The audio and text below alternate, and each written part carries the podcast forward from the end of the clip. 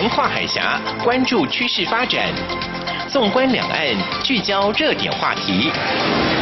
两岸新闻桥提供台湾与大陆的新闻动态，为资讯的交流互动搭起沟通的桥梁。欢迎收听《两岸新闻桥》。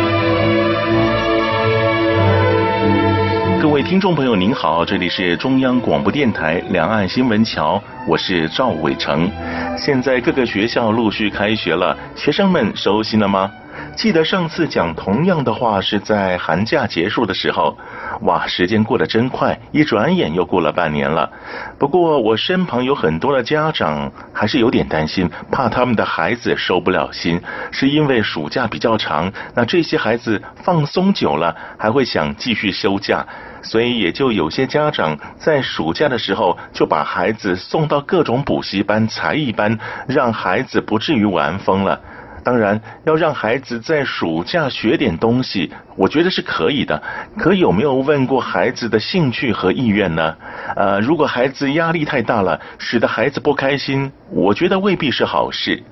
也有一些父母是不管孩子的，也不管孩子在暑假交了什么样的朋友，做了哪些事儿。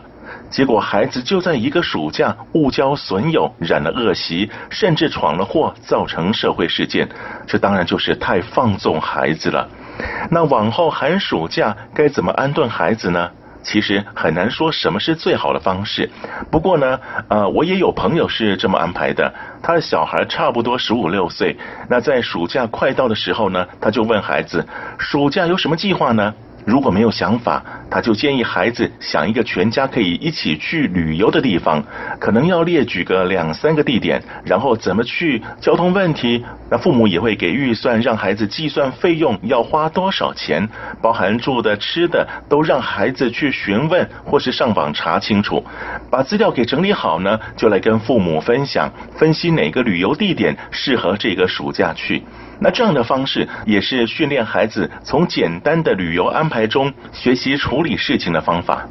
那我有另外一个朋友，他的孩子稍微小了一点，小五的年纪，他就是带着孩子一起做家事，在过程中也会跟孩子互动。比方说，他会问孩子：“我们要先擦桌子呢，还是先扫地？要整理书桌呢，还是衣柜呢？”那在安全的原则下，不管孩子决定的对与错，尽量让孩子依他自己的意思来进行。那这样做可以让孩子学习到如何做家事，也会体会到妈妈的辛苦。那我也有朋友是每逢寒暑假都会带孩子去孤儿院、老人院这些地方，让孩子懂得关心别人。当然，要让孩子可以过个充实的暑假，不止这些方式。但是要关心孩子，要和孩子互动沟通是少不了的。举了几个例子让大家参考一下。等寒假来临的时候，您也不妨让孩子过个有意义的假期。那现在也开学了，就让孩子开心的迎接新学期吧。好，我们来关心这个星期的重大新闻。一周新闻回放。两岸这一刻，一开始我们来关心的是，哇，这个台风真的是非常非常的震撼，横扫了日本。那日本四号受到了台风飞燕吹袭，京阪神地区灾情可以说是很严重。那日本第二大的关西国际机场一度被水淹进。那因为善后需要很多时间，当地部门就把机场给关闭了。那现在还有很多的游客还没有办法回家呢。关西机场在风暴下就像是一片的汪洋，都是因为风暴潮就像是小型的海啸般的席卷机场人工岛。香港天文台前台长林超英指出，在全球暖化下，海水变暖。使得在西北太平洋形成的台风倾向于远离南海，上移到日本、韩国、台湾等地区。虽然使吹袭香港的台风数目可能变少，但是威力呢却会增加。而香港的机场跟关西的机场同样是位于人工岛上，如果受到强烈台风吹袭，同样的也会面临到危险。如果香港面对如同飞燕般的强烈台风吹袭，香港机场恐怕会像关西机场一样。那台湾气象局表示，受太平洋高压偏北季风低压槽偏强的影响，今年台风路径也是偏北的，大多数影响的是中国大陆、日本、韩国。到目前为止，是只有玛利亚台风侵台。不过呢，九月、十月西北太平洋台风还是非常活跃的，中台发生的频率会比较偏多一点，大家还是要多加注意。好，一个飞燕台风乱了日本，也乱了旅客的兴致了啊！其实，在国际关系的互动上啊，台湾其实也面临到一阵的像台风一样的侵扰啊。像前一阵子啊，因为受到中国大陆的压力，我们的邦交国和我们台湾断交了啊。那当然了，其实台湾也有讲义气的友邦，也就是诺鲁。诺鲁是跟大陆没有建交的。那根据四号披露的消息，诺鲁和中国大陆之间的签证问题，差点把一次的峰会变掉了。这一次太平洋岛国论坛高峰会，三号到六号是在诺鲁进行的。诺鲁拒绝在大陆代表团的外交护照上盖上入境签证，主张他们只能使用私人护照。最后协调折中，在大陆代表团的签证许可文件上盖章，而不是在护照上。那这个看似微小的动作，却显示出诺鲁意气相挺台湾的情操。当然，在国际上，如果比较客观的情形下，如果有实力的话，公平的竞争其实是可以看出实力的。像这一次在印度尼西亚的亚运二号风光闭幕了，那很多选手都是为了自己国家尽了最大的力量夺得好成绩。自从一九八二年的新德里亚运以来。中国大陆参加这个亚洲首屈一指的多项目运动赛事，是常常抱走了一些大部分的奖牌。那现在好像有一点成为啊四年一度的例行公事了啊。这一次的印度尼西亚的亚运。中国大陆是以一百三十二面金、九十二银、六十五铜的成绩独占鳌头。日本在这一次的亚运成绩就超出了预期了。日本是以七十五金、五十六银、七十四铜排名第二。那这也是从一九九四年的广岛亚运以来，首度超越南韩，冲上第二名宝座。韩国这一次是以四十九金、五十八银、七十铜排名第三。而中华台北这一次赢得十七金、十九银、三十一铜，并且在参赛队伍奖牌上排名第七，那也是亚运史上第二好的成绩。跟其他国家比较，尤其是和人口多、资源丰沛的国家比较起来，台湾这一次的表现可以说是相当出色，令人刮目相看。所以我就说，在公平竞争下，台湾也会有好的成绩的。接下来我们关心的是一个瘟疫的消息，也是这一次啊让大家都头疼的一个非洲瘟疫。那大陆从今年八月辽宁沈阳爆发出首宗的非洲瘟疫之后呢，疫情就呈现扩散的迹象。农委会动植物防疫检疫局四号就说，大陆近来发布了四个例子非洲猪瘟案例，包括了安徽省宣城市宣州区古泉镇五星乡。金坝办事处以及江苏省无锡市宜兴市，病毒来源仍是不明。那大陆的农业农村部表示，目前辽宁、河南、江苏、浙江等地的疫情扑杀以及无害化处理工作已经基本完成，共扑杀以及无害化处理生猪三万七千二百七十一头，对相关产品进行了无害化处理。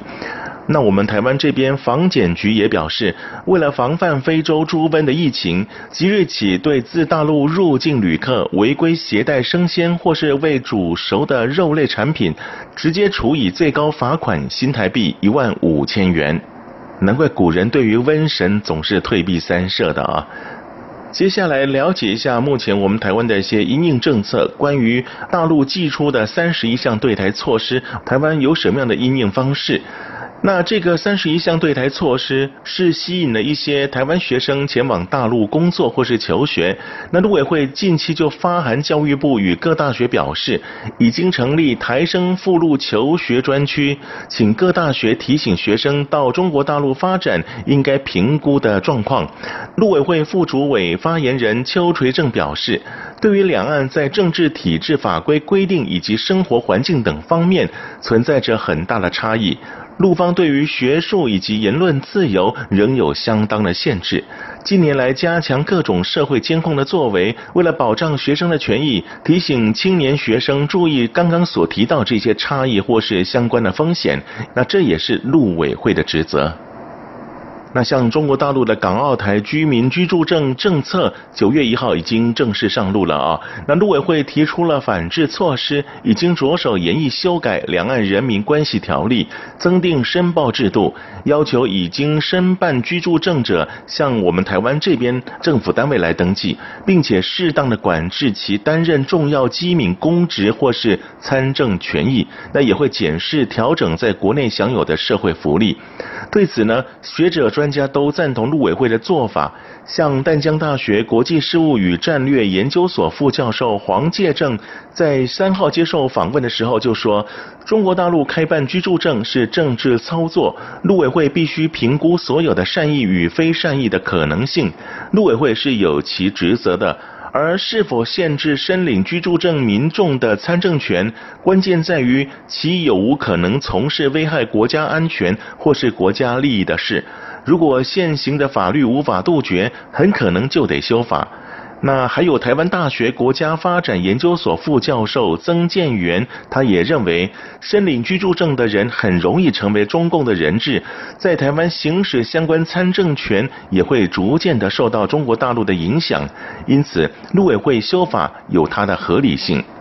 所以呢，啊这些在维护台湾的权益之下呢，陆委会六号也公布了因应中国大陆对台三十一项措施的壮大台湾八大策略实施成果报告。陆委会指出，面对中国大陆持续提高对台湾的措施执行力道，未来各机关除了将循壮大台湾的四大方向、八大策略的政策方针，持续落实执行三十九项的措施外，也将进一步的强化相关作为。目前已经规划的工作重点包括了优化创新创业环境，积极推动前瞻基础建设计划，辅导中小企业转型的发展，强化人才政策，积极排除投资障碍，推动行动支付，以及强化我方的金融市场发展。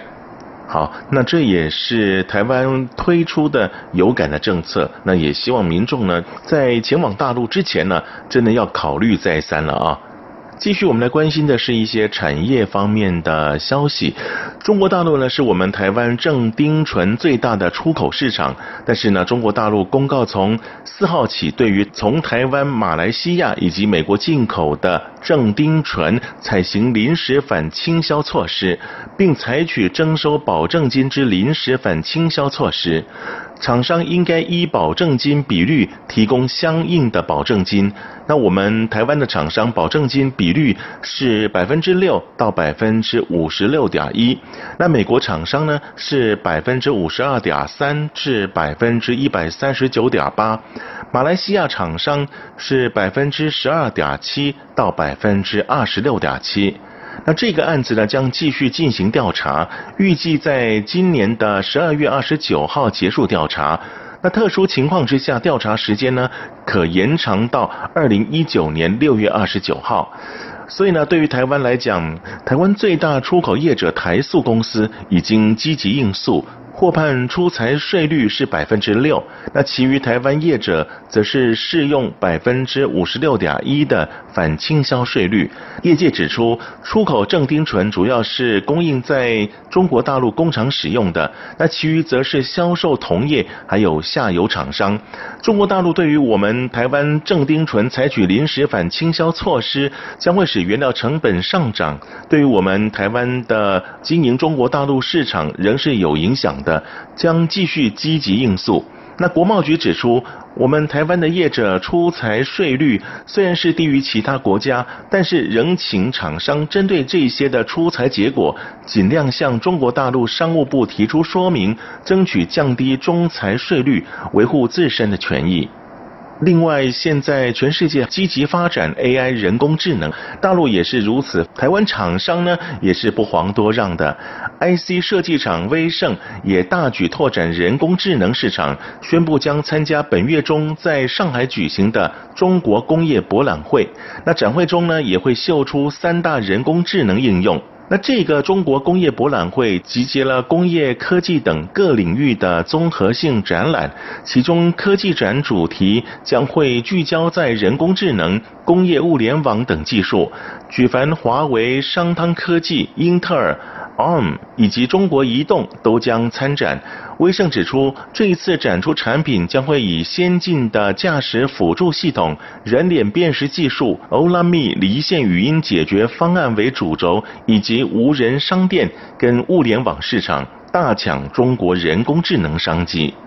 那像这些比较科技性的展览或是座谈会，其实还蛮多的啊。像华聚基金会九月底将会在安徽合肥举办海峡两岸信息产业和技术标准论坛。根据一些消息指出，今年两岸将签订五项两岸产业共通标准，其中最受瞩目的是首度签订的智慧机器人共同标准，并且希望携手借重台长。在资通讯领域的强项，协助大陆正力推的“中国制造 2025” 国家计划，争取 5G 全球标准领头羊。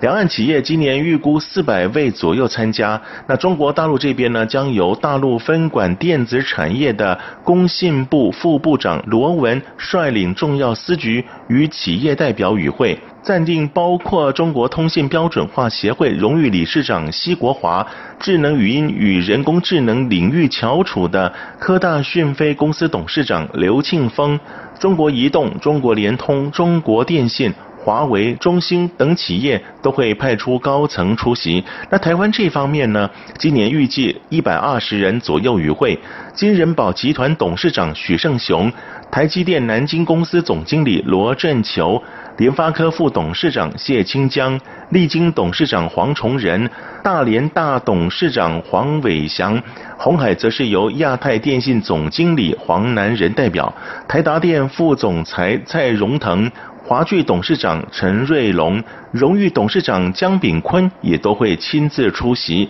谢清江并将以五 G 以及 AI 进行专题演讲，而中国大陆也会安排台湾企业参访科大讯飞以及京东方等当地的知名企业。所以可以看出啊，其实台湾在科技信息的发展这个部分呢，的确还是受到相当的重视啊。呃，像接下来这个台湾半导体，同样的可以说持续的领先国际，可是近年来却面临到中国大陆不断是以优渥薪资待遇来挖角我们台湾的人才，那这也引起外界疑虑，产业优势将会被掏空。工研院产业科技国际策略发展所总监杨瑞林在五号指出，随着美中贸易战开打，中方已经开始痛定思痛，改以务实脚步发展自主技术。这也意味着未来我们台湾的半导体业和中国的差距可能会越拉越大。那至于人才方面呢？啊，台湾拥有完整半导体生态系，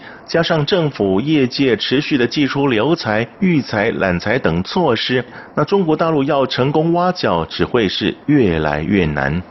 听起来本来被挖角应该是很高兴的啊，不过我想很多重要人才呢，还是为了台湾的未来发展，都会继续留在台湾的。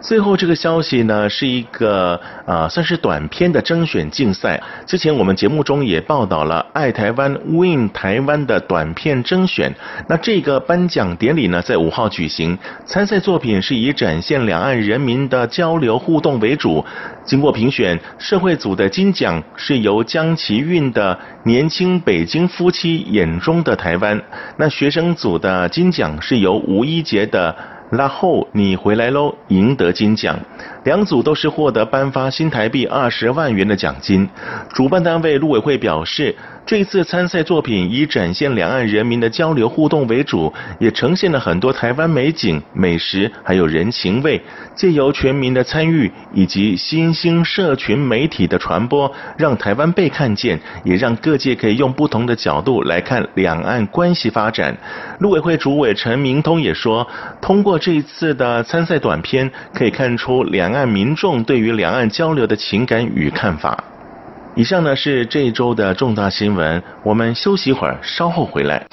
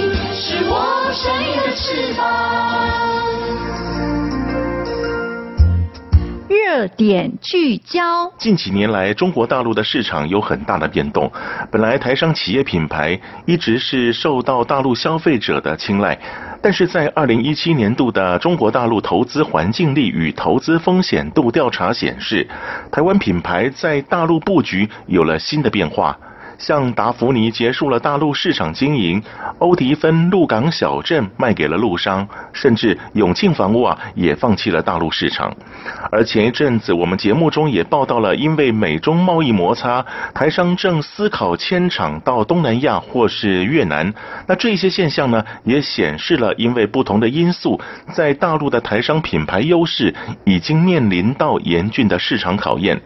今天节目中，我们邀请到中华整合行销传播协会理事长王福凯先生，请他来分析这些情势变化。王福凯理事长您好，哎，赵主持人你好。那其实我刚引用的这个资料是在去年二零一七年年底所刊登出来的一个新闻。那当然，因为今年二零一八年还没有结束，我们所引用的是去年的资料。不过呢，我们也担心的一些事情，就是说中美贸易摩擦的确也也令台商啊感到一些这个危机嘛哈。那是不是可以我们回顾一下台商在大陆发展盛况的时候，其实很多人对于台湾企业品牌是非常重视的哈。那现在可能有些消退的情况，其中原因在哪里？您您可不可以比较一下？就十年前甚至二十年前，呃，大陆消费者对于台湾的这些企业品牌，跟现在来看待这件事情，是不是也做了一些改变呢？呃，刚才主持人提到一个时间差的这个关键，呃，这样讲好了，我例如说我们过去呢，在我们自己台湾三十年前，哦，看到说哇，人家这个。国外的大卖场啊，日本的大卖场啊，哦，美国的这个大卖场好厉害。所以呢，当外国的百货公司进来的时候，或者是像这个 Costco 进来的时候呢，大家就哦，好想去，好想去。其实这个时间差也就存在于当时台商进到大陆到现在为止的状况。当时有很多大陆的产业还在发展的时候，例如说零售、好连锁，甚至服务业。那当时他们在在地的品牌根本都还没有这样的一个思维，所以台湾的品牌过去你说包含了标准化流程，包含了漂亮的 CI 制服，然后这个产品的一致性或者基本的水平，当然大陆人很喜欢这样的东西啊，因为对于一个曾经很强盛过的。这个国家来说，他绝对期望人民能够在这样的一个好的服务的情况之下，啊，不断的去使用这样的产品。所以在当时，台商就带着这样的一个资源进去。那当然，制造业也是啊，有很多的订单，国际的订单。所以呢，台湾把工厂迁过去，啊，创造了很多的就业机会。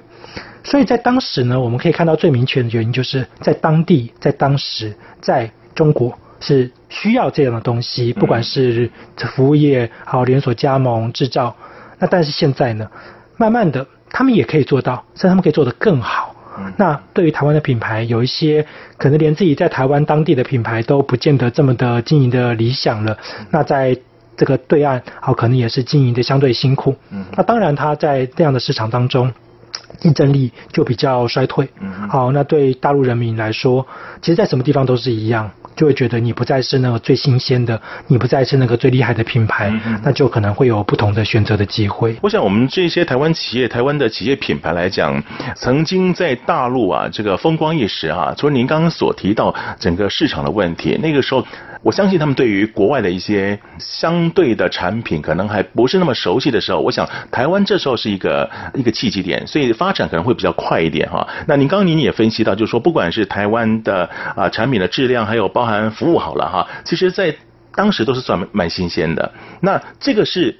台湾品牌受了肯定的原因吗？还是说您觉得其实我们有更多的优点，也曾经被重视过？当当然啦，其实，在从过去的两岸关系当中，台湾本身的这一个品牌光环，其实代表的就是比较先进。好，大概在十到十五年前的时候，大家也可以发现哦，台湾的观光区啊，或者是不管是夜市啊，啊，或者是看到很多台湾制造的产品在国际上面啊，很多的国家的采购。这个时候呢，当然对于中国来说，对大陆来说，看到台湾这样的一个名称，看到台湾所提供的服务跟产品，它的光环就来自于它是好的。嗯哼，它就是一个被向往的。那当然，两岸当时的关系其实也都是相当不错，所以呢，在那样的一个过交流的过程当中，就很容易的让那些想要向往的人，就能够不论是来到台湾啊，或者是在当地就能够享有这样的服务。所以，台湾光环，尤其是所谓的一个优质品牌形象的光环，是当时最重要的一个原因。嗯，全球的变化诡谲多变啊，中国也一直这个试着跟世界来做接轨。那当然，他们现在有很多计划，的确可能也到了某一个程度，的确跟世界做了一些连接了啊。那当然，这个对于整个全球市场改变，他们是不是也受到了一些影响？所以对于台湾品牌，可能就产生了一些不同的观点了。呃，其实当然了，只要是这个强国。哦，他绝对不会是只想要依赖着其他的国家的品牌在国内自由发展，他一定期望说自己的国家也能够发展出相对应的品牌。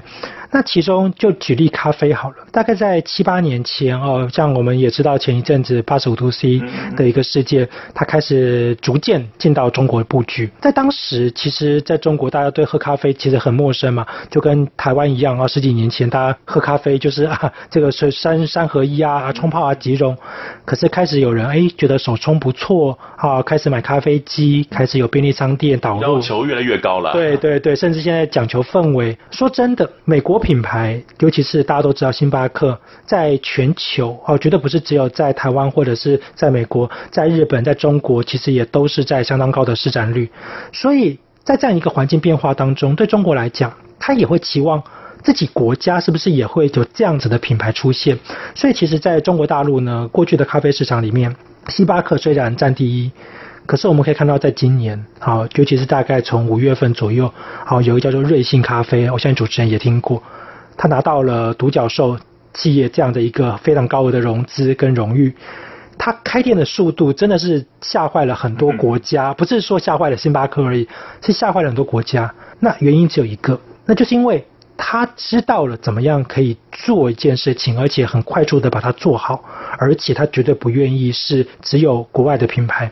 所以相对来讲，那当然你说也包含了美国跟中国之间的一些贸易的这个关系的恶化，所以他们自己人民也会想啦，我为什么一定非要去使用的是国外的品牌？我不能使用国内品牌吗？或者是我不能够使用其他欧洲进来的品牌吗？所以其实相对来说，在中国就有很明显的一个特征，就是他们自己想要他们自己，而。这个东西是他们可以从国外学会之后呢，就把它内化、原生出来的品牌。就您观察还有理解来讲啊，这个我们台上的一些企业在大陆有没有说我已经站稳这市场，所以我可能就是一直维持不变？他以为不变可以应万变。那事实上呢，其实刚讲了诡谲多变的全球市场哈，包含中国大陆都已经在全球市场里头了。这个变化它导致他自己措手不及。让自己的整个品牌的信任度、品牌的魅力都降低了。其实有两个例子啦，其实刚刚主持人提到这两个例子都非常的有趣。嗯、那其中一个呢，就是大润发。嗯，其实大润发在台湾到现在为止，大概如果以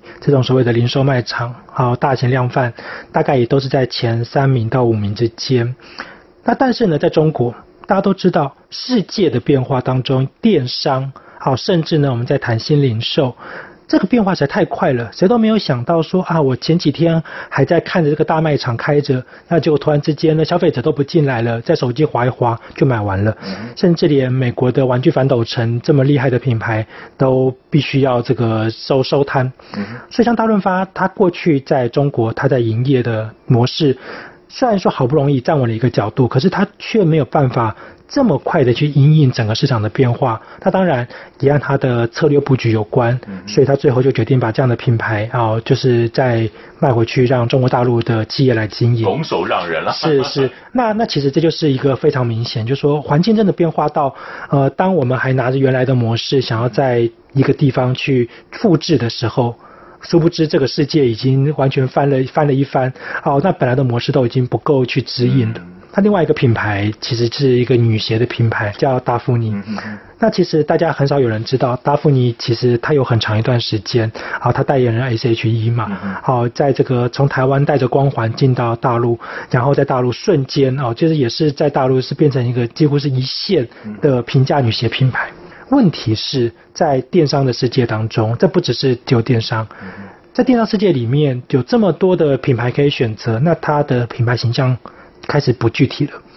那再者，那中国大陆人民的经济收入开始成长，可是你还是在卖比较平价的东西，可是你没有办法这么快的跟上啊我们所谓的这种潮流的时候，那平价奢华像 Zara 啊、H&M 这些品牌都进中国大陆，而且发展的很快。相对来说，单纯你只卖女鞋，甚至后来他开了电商，也不是这么大的一个这个发挥空间的时候，那当然市场就很快就消失了。他的竞争者占有的条件跟他占有的条件几乎被拉平之后，他的资源不够了，就只好这个断尾求生，所以瞬间大量的关店，好，几乎有一段时间是每天都在关店，好，那就是一个他原来是成功的，但他没有想到消费者的变化、环境的变化，甚至是时局的变化。好，我想关注我们节目的朋友都知道哈，最近有几则新闻。有关于台商可能因为中美贸易关系哈产生了一些问题，所以他们选择另外开辟其他市场。那刚好我们政府呢在推动南向政策啊，所以呢有些企业有些台商呢是转向到东南亚去啊。那当然也有一些企业是继续在大陆打拼啊，有些甚至进去才没有几年。其实刚您所提到八十五度 C，其实到中国大陆的市场没有多久哈，是不是他们有更多的愿景？我们稍后可以来谈这个部分。那我们先休息一下，稍后再回到我们的节目。dengar sa kalian lanjut lagi. Berarti kita sudah beri la question. Kali kondir, singkat cerita. For me, that's the greatest compliment. Sonta saya punya nato ini menyampei kumbaya menutupi rusa.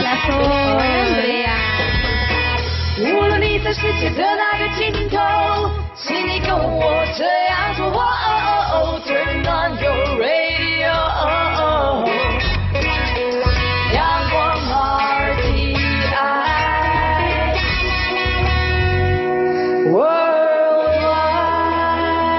央广，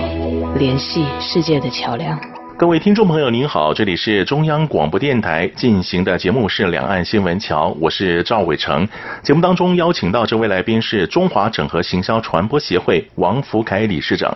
那刚我们谈到了有关于台商近期的一些转向哈。那也许跟我们南向政策会有些关系，当然有一些部分呢，就如同我上个环节所提到了，因为中美贸易摩擦导致他们在中国市场呢，可能也受到了一些一些影响。那当然有些是呃，因为整个企业的政策关系，他们必须要转移阵地或是另开辟新的这个呃新的战场。所以我们来看中国大陆市场台商的一些政策改变，真的是因为我们自己的关系吗？还是因为中国市场它其实也开始做一些变动了？大概在一两年前啊，其实我们事实上就到了越南，好去做了一些这个考察调研。其实那时候呢，我们就已经发现了，跟我们想象中的越南其实是真的很不一样。好，我们在讲的是北越，因为大家都知道，在那时候战争发生的时候呢，其实南越是相对比较受到保存，北越是有很多的一些这个地方被破坏。可是呢，我们那时候到北越去，有几个比较发展的，开始有这个都市化的乡村啊，这个城镇的时候，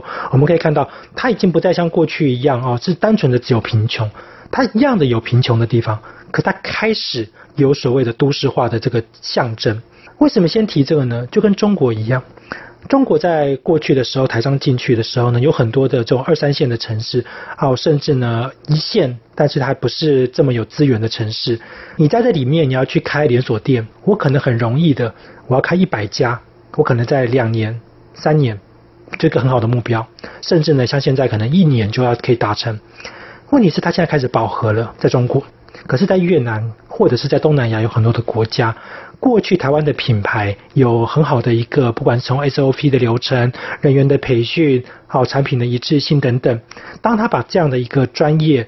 放进东南亚国家的时候，对于企业的获利啊，或者是说对于这样的一个品牌的发展，它是很容易可以可以看到成长的。可是在中国开始趋缓。好，那当然前面提到说，它在竞争的条件当中，竞争者开始有复制啊，啊或者是更高的创新，这都存在。可是至少以东南亚现在这种所谓的新南向政策，有很多的国家，它还很需要我们现在的专业品牌的进场。那当然，这是一个很重要的条件，就是说。在中国，它其实是比较偏向用合资企业的。嗯、那在东南亚有很多的国家，他们民族性比较强，好像菲律宾，哦，甚至是缅甸等等，他们就会希望用代理的方式。所以台湾其实也过去就有比较成功的一些连锁加盟的经验。嗯、但代理它也是一个可以把这样的一个品牌复制的的方式，好作为品牌延伸，所以是没有问题。那这是一个层面，那第二个当然就是制造的污染嘛。嗯、好，那台商过去有很多的一些工业区，啊，在这个台湾不行了，就到大陆去。那大陆给予很多的一些关税啊，好，这个制造的一些有个优惠条件啊，贷款啊等等。但是呢，现在大陆开始重视环保了。没错，他们最近抓空污，抓这个废水排放非常严谨的啊。是是，那其实说实在啦，哪一个国家希望自己的这个河川被污染呢？嗯、好，但是呢，当然这个就是开发中国家跟已开发国家的一个过程嘛。你如果真的可以说啊，完全不要有这些制造业进去。或许自己可以生存也很棒，但有的时候啊，就是必须要先稍微的让这些公司制造可以先开始带动的人民的就业。所以像我们看到之前越南啊，这个台商可能之前也开始思考说，哎，那我在中国污染的成本开始越来越高，要去解决这些问题，我不如就转向南向。它现在相对的条件是比较宽松的，限制比较宽松。是，当然也提到这有些企业是转向的，但是也有人继续坚守中国市场的哈。啊，关于这个部分来讲，那中国市场到底但还能不能继续开发？毕竟有些才刚进去的。其实说实在的，在中国以从这个十年作为一个基准点来看。到现在为止，如果我们真的以这个前一阵子我们还去好中国做一些这个交流的时候呢，还是可以感受得到他们在服务业上面啊，或者是在很多层面当中是有在更进步的空间。嗯、那最明显的例子就是人民素质嘛。哦。好，那你说一个好的服务业，它怎么样的能够去满足顾客是一件事。可他怎么样的能够更让顾客去遵守一些秩序，啊，甚至他要去慢慢的能够让人民在购买的行为啊，啊，或者是说在一些所谓的网络上面的一些负评啊这些事情呢，啊，他能够不要这么的这个极端。嗯嗯。其实说实在的，台湾的品牌还是有很多很成功的例子，是在那个地方是可以被持续看到的。那其中一样的是台湾的加盟连锁业的叫 COCO，好，大家应该都都都认识。其实它是在二零一八年被大陆票选为最想加盟的品牌的第三名哦。那当然，第一名跟第二名当然还是中国的品牌，但其实第三名是台湾的品牌。那代表，其实大陆的品牌有这么多。它可能有不错的获利模式，它可能有一些当地人特别喜欢的口味啊产品，但是 Coco 它其实很早就国际化，它有很多的一些产品是很符合整个在亚洲亚洲区，不只是中国亚洲区的消费者的偏好，那创新的能力。所以其实台湾还是有这样的品牌，不但在中国大陆站稳脚步，而且很明显的是被中国大陆持续偏好的。嗯嗯，是。当然有些企业可能它的布局会比较不一样的，它也许。真的从比较全球化角度来看这件事情，呃，也许他在北京、上海、深圳或者其他地方都有据点，那可能在台湾，可能在啊亚洲其他国家，甚至在欧美都有他的公司存在。那其实这样的一个方式，是不是风险会比较减少一些？还是其实，因为我们常讲啊，就是不要把所有鸡蛋放在同一个篮子里面嘛，啊，所以我才会说这个风险是不是比较少一点？还是不见得？它其实在每个地方都有它的风险在。其实。这个相对来讲的拥有的资本条件是一个非常现实的考量。如果今天你在台湾你站得住脚，而且其实你是有相当丰厚的资源，其实你在中国大陆的市场或者是在东南亚的市场，你要同时去开拓。其实或许并不是太大的问题，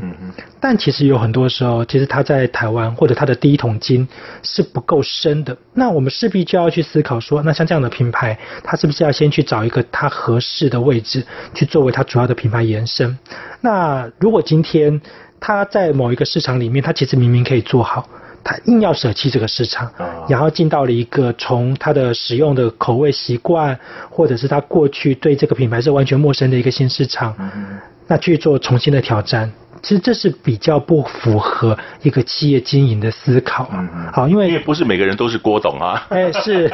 但其实我们看现在郭董的策略，它其实也开始做了很多的一些所谓断尾啊，或者是一些负资产的一个降低啊。那当然也，这负资产包含了你这个闲置的人力，或者是在他的公司、企业、集团发展的时候，这个人力已经不是适合的，他也在做一些调整啊。那其实在台湾。很明显的，也是在它调整范围里面呢、啊。好，关于这个所谓的台湾的企业品牌，那有些它在不同的据点会有不同的特色。不过就品牌的角度来看的话，是不是也应该做些调整？我们先休息一下，稍后再来谈这个部分。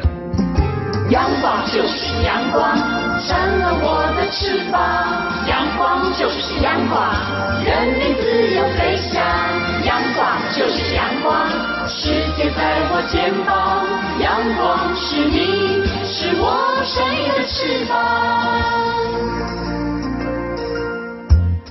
各位听众朋友，这里是中央广播电台进行的节目是《两岸新闻桥》，我是赵伟成。节目当中邀请到的来宾是中华整合行销传播协会王福凯理事长。我们刚刚提到了啊，这个台湾的企业品牌曾经也风光过啊，那最近有些转变，可能跟全球的市场会有些改变，消费者对于品牌的要求也有所不同了，这也是一种调整了啊。我们也提到，就是说，其实有很多企业，它可能目前它是把它的重点。放在中国市场，或是南向的，或是欧美的这样的一个情况，那我就想到一个问题。我们都知道，这个素食的麦当劳，它可能产品来讲，在每个地方都推出不一样的口味。那有些中东地区就可能猪肉就不能推出了嘛，对不对？这是它产品的调整。可是品牌的部分来讲，全球都知道那个拱门黄金拱门，所以其实呃，就 logo 的印象来讲，我们是很深刻的。可是品牌涵括的范围比较广一点。它是不是在每个地方品牌都要做一些调整？它其实它维持一贯一以贯之就可以呢？其实如果以这个常态性的品牌的一个长期发展，尽量维持一致性是一个绝对的必须考量。例如说，大家都知道，在全球各地有很多的 P&G 不同推出的洗发精啊、沐浴乳，其实。曾有一个非正式统计了，好，大大概这这这些年推出过大概三四百种产品，它在台湾可能顶多就是二三十种，好，在有的国家可能达到上百种，有的只有几十种，这是产品策略。所以因为当地的需求，因为当地的一些不同的民情，不同他自己在这个产品上面的经营或者竞争条件。可是大家都知道，在全球看到 P&G 都会想到什么？陪伴、照顾、关怀。你不会突然之间觉得 P&G 它是一个非常夸张的品牌，或者是非常恶搞的品牌，或者它是一个太过度去吹捧自己的品牌，都不是。所以相对来讲，维持品牌的一致性，尤其是在理念这件事情是非常重要。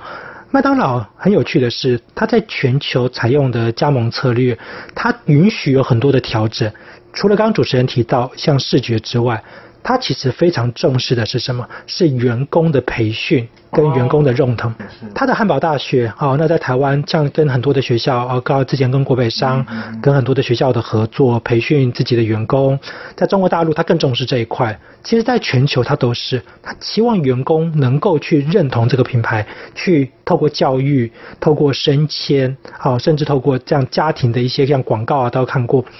能够让员工真的去觉得说啊，麦当劳是一个很好的一个家庭的支持者。所以其实说实在的，像以品牌核心价值来说，你越是国际化之前，你越要很清楚，我什么东西是绝对不能够改变的。我如果去改变这件事情，我就失去了我的品牌价值。那这个时候呢，他就是绝对要。在不同的国家、不同条件当中，他都可能要去思考：我是不是因为这个坚持，我不进某些国家，我不进某些市场，都是有可能的。是，其实我们也发现有很多啊，超过六十年以上，甚至百年的这一些所谓的品牌，而且是时尚品牌，他们其实从头到尾一以贯之啊。它在很多地方其实都被接受的哈。你今天到欧美、到法国、到意大利，你肯定是要找这个品牌的。我想问的就是说，是什么样的因素，你可以让一个一个品牌立于不败之地？它可以十年、二十年，甚至我刚刚所提到的六十年、一百年这么久的时间站在这个市场上。那通常是有哪些条件会促成他们有这样的一个实力？呃，我很喜欢在讲品牌的时候，我在讲它就是一个人。例如说，很多的女生，哦，在我们那个年代了啊，大家都说哇，女生要能够变成周慧敏，哦，糟糕，透露年纪了。好，那当然，现在很多女生可能说啊，我现在可能要变成周子瑜啊。对，我们向往，我们向往那样子的人。品牌也是，我们为什么会特别喜欢麦当劳？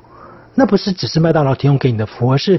有很多的人，他可能在读书的时候，他觉得有一个品牌给了你一个很美好的环境，他向往那样的环境。可是提供这样的一个环境的是他背后的理念。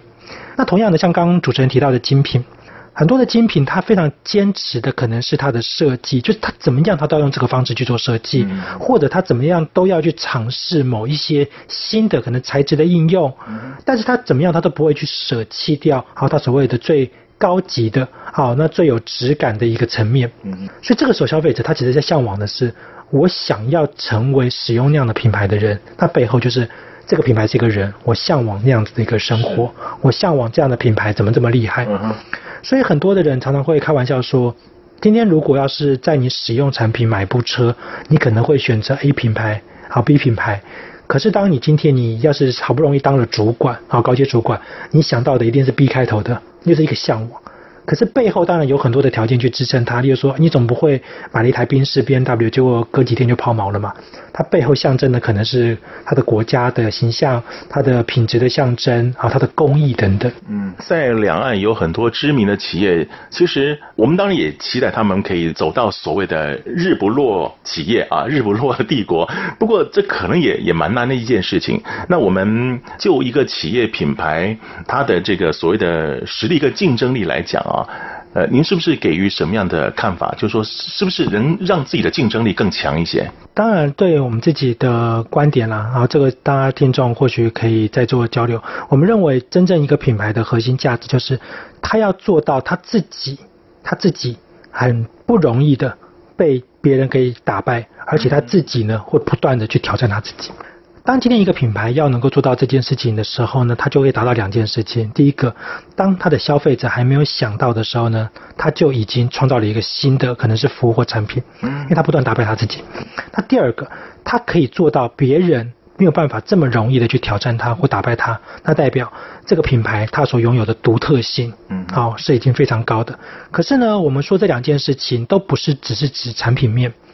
例如。当有的品牌做的是它的形象非常的棒，它的产品可能跟别人的产品差不多，可是他愿意付出非常高额的代价在做公益、社会回馈。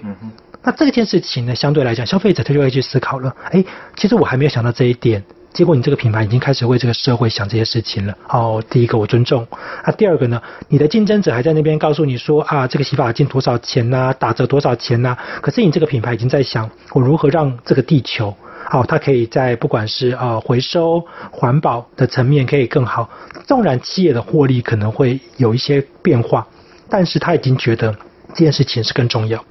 并不是说所有的品牌都一定要往环保的地方走，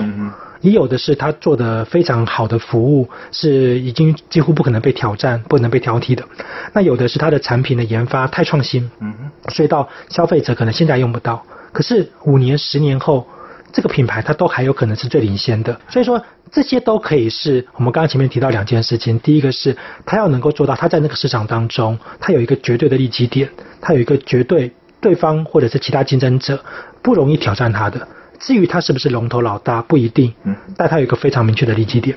第二个，它要不断的去挑战它自己，而且它要不断的去创新，让它自己能够不要停滞。好，那当然，它的创新是为了市场，为了消费者，还是会为了这个整体环境，好，都可能会是它的评估标准。是，我想目前不管是在中国大陆，或是在台湾，甚至其他据点都还在发展的这些厂商啊，啊，不管您现在是属于什么样的一个啊，不管是开发，或者说已经到成熟期了啊，呃，其实我想这些企业老板他们的眼光应该要放远一点，未来怎么样发展，其实才是重点嘛，对不对啊？那是不是最后也给这些企业，尤其是最能带代表我们台湾品牌的这些企业，给予什么样的建议？呃，当然，台湾其实事实上在连锁加盟的系统当中是一个相当成熟的一个环境，所以有很多的国家，好，其实对于台湾品牌为什么会这么尊重，也来自于它的这个从整体的形象啊、服务啊，好，甚至呢，它有一个系统化的输出。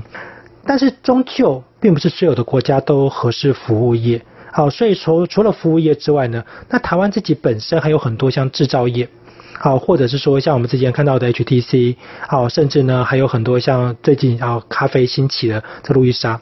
其实如果今天台湾的业者啊，真的有心要让台湾的品牌能够走进世界的百大品牌，那其中有一件事情就是，他必须要非常的清楚，在全球的竞争挑战当中，他应该要做到什么样子的高端的程度。嗯，这个高端不是价格变高，而是如果今天我们讲星巴克，我们就会想到的不是咖啡好不好喝，而是它在全球用了很多文化的结合，哦，很多的一些环境氛围的结合。但是呢，它的服务没有问题，它的产品没有问题，甚至它在公平交易上面的一些合作，要成为这样的品牌，它才能够被看到高度。像台湾的连锁加盟，在台湾当地，基本上可能消费者可以很容易接受，到了大陆、东南亚也都 OK。可是台湾到现在为止，还没有任何一个连锁加盟是在全球，嗯，好，我们讲的是全球，至少你要在够多的国家能够被看到。而且你的品质是能够在当地市场当中也占有一席之地的，那我想这是一个非常大的挑战，就是你的眼光不能够只是停留在台湾。嗯，好，那至于说它可以先从哪些市场去着手，例如像我们刚刚提到的，有些可能它从中国出发，从东南亚出发，可是最终它的下一步要成为全球品牌，它一定要考虑它能够进到，例如说欧美市场，好，甚至它可能未来它还要考虑进到中东市场。那它才能够有机会成为一个真正叫做所谓的全球品牌。好，就像苹果，你可能到全球任何一个国家，百分之七十的国家都一定会有人认识或听过苹果嘛。你要做到这样的程度，而不是只是说啊，透过了台湾的力量，在这个大陆能够卖多卖几只而已啊，那就可惜了。那也希望我们今天所提供的一些意见啊，这些所谓的台商、台湾企业品牌这些业主啊，他们可以好好参考一下，也为台湾争光嘛，是不是？那我们今天也非常感谢中华整合行销传播协会王福凯理事长接受访问，谢谢您，谢谢，感谢主持人。我们先休息一会儿，稍后回来。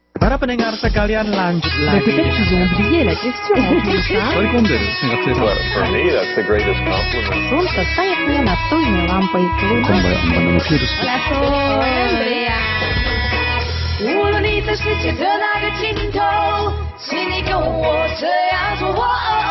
Turn on your radio.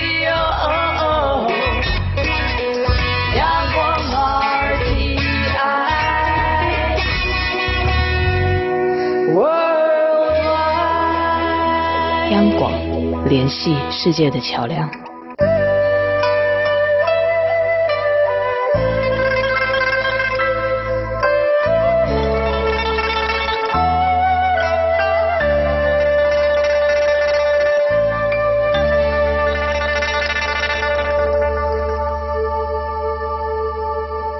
这里是中央广播电台两岸新闻桥，我是赵伟成。在节目最后的一个环节呢，我想这边有奖征文活动的得奖者，他们到底写了哪些内容？今天我们要分享的是啊，这是来自于河北的宋先生。啊，他还特别说，常听您的节目，很喜欢两岸新闻桥所介绍的一些经验感人的小故事，他让我更加了解、热爱台湾，并坚定地支持台湾。谢谢你们精彩的节目。其实我们节目从一月到现在也不过八个多月的时间，当然我们听众慢慢的累积，所以呢，能够收到您的来信，我非常的高兴。那您的征文内容写的也挺好的，我们来分享一下。啊，您说。台湾是个不太大的海岛，但是那里的人们所创造出的无数奇迹，却让整个世界为之惊艳。台湾是全球华语流行文化的中心，培养出邓丽君、周杰伦、张惠妹等众多红遍亚洲的明星。很多东南亚的艺人都必须来台湾镀金，才能真正的红起来。呃，说起来好像真的如此。那其实我想，这也是长期发展所积累出来的一种气场吧。那也因为这样的气场，让很多人愿意在流行音乐的文创领域可以尽力的发展，所以呢，好的作品就越来越多了。好，那我们继续来看下去啊。啊，您说不仅如此。台湾还是全球 IT 制造业的翘楚，其所生产的笔记型电脑、智慧手机、电脑主板等三 C 产品行销全球。其实这个部分我也啊，真的也不必客气了。那在今天节目的一开始，我们所播报的新闻其实就提到了这个部分了啊。您说，台湾不但在经济文化领域很有发展，还造就出李安、王建民、李远哲等许多光耀国际的行业精英。台湾没有广袤的土地、众多的人口，却能创造出如此让世界为之惊艳的成绩。究其原因，除了台湾人辛勤的打拼之外，更有台湾社会中的自由创新之风的吹拂，深厚多元文化的滋养。和温煦敦厚的人文素养灌溉，才使得台湾开出如此香艳动人之花，成为世人称羡、傲立于世界东方的美丽宝岛。各位朋友，听完这位河北宋先生的来信，您会发现啊，他的文笔真的非常好啊。如果是我，可能还没有办法把每一个事情描述的这么样的啊生动啊啊，所以我应该向您学习才对。谢谢这位宋先生，有空的话呢，不妨来台湾走走看看，绝对会让您有深刻的体验。好，节目又到了尾声，又要跟您说声再见了，别忘了下个星期同个时间，请继续收听《两岸新闻桥》。赵伟成祝福各位有个愉快的假期，再会。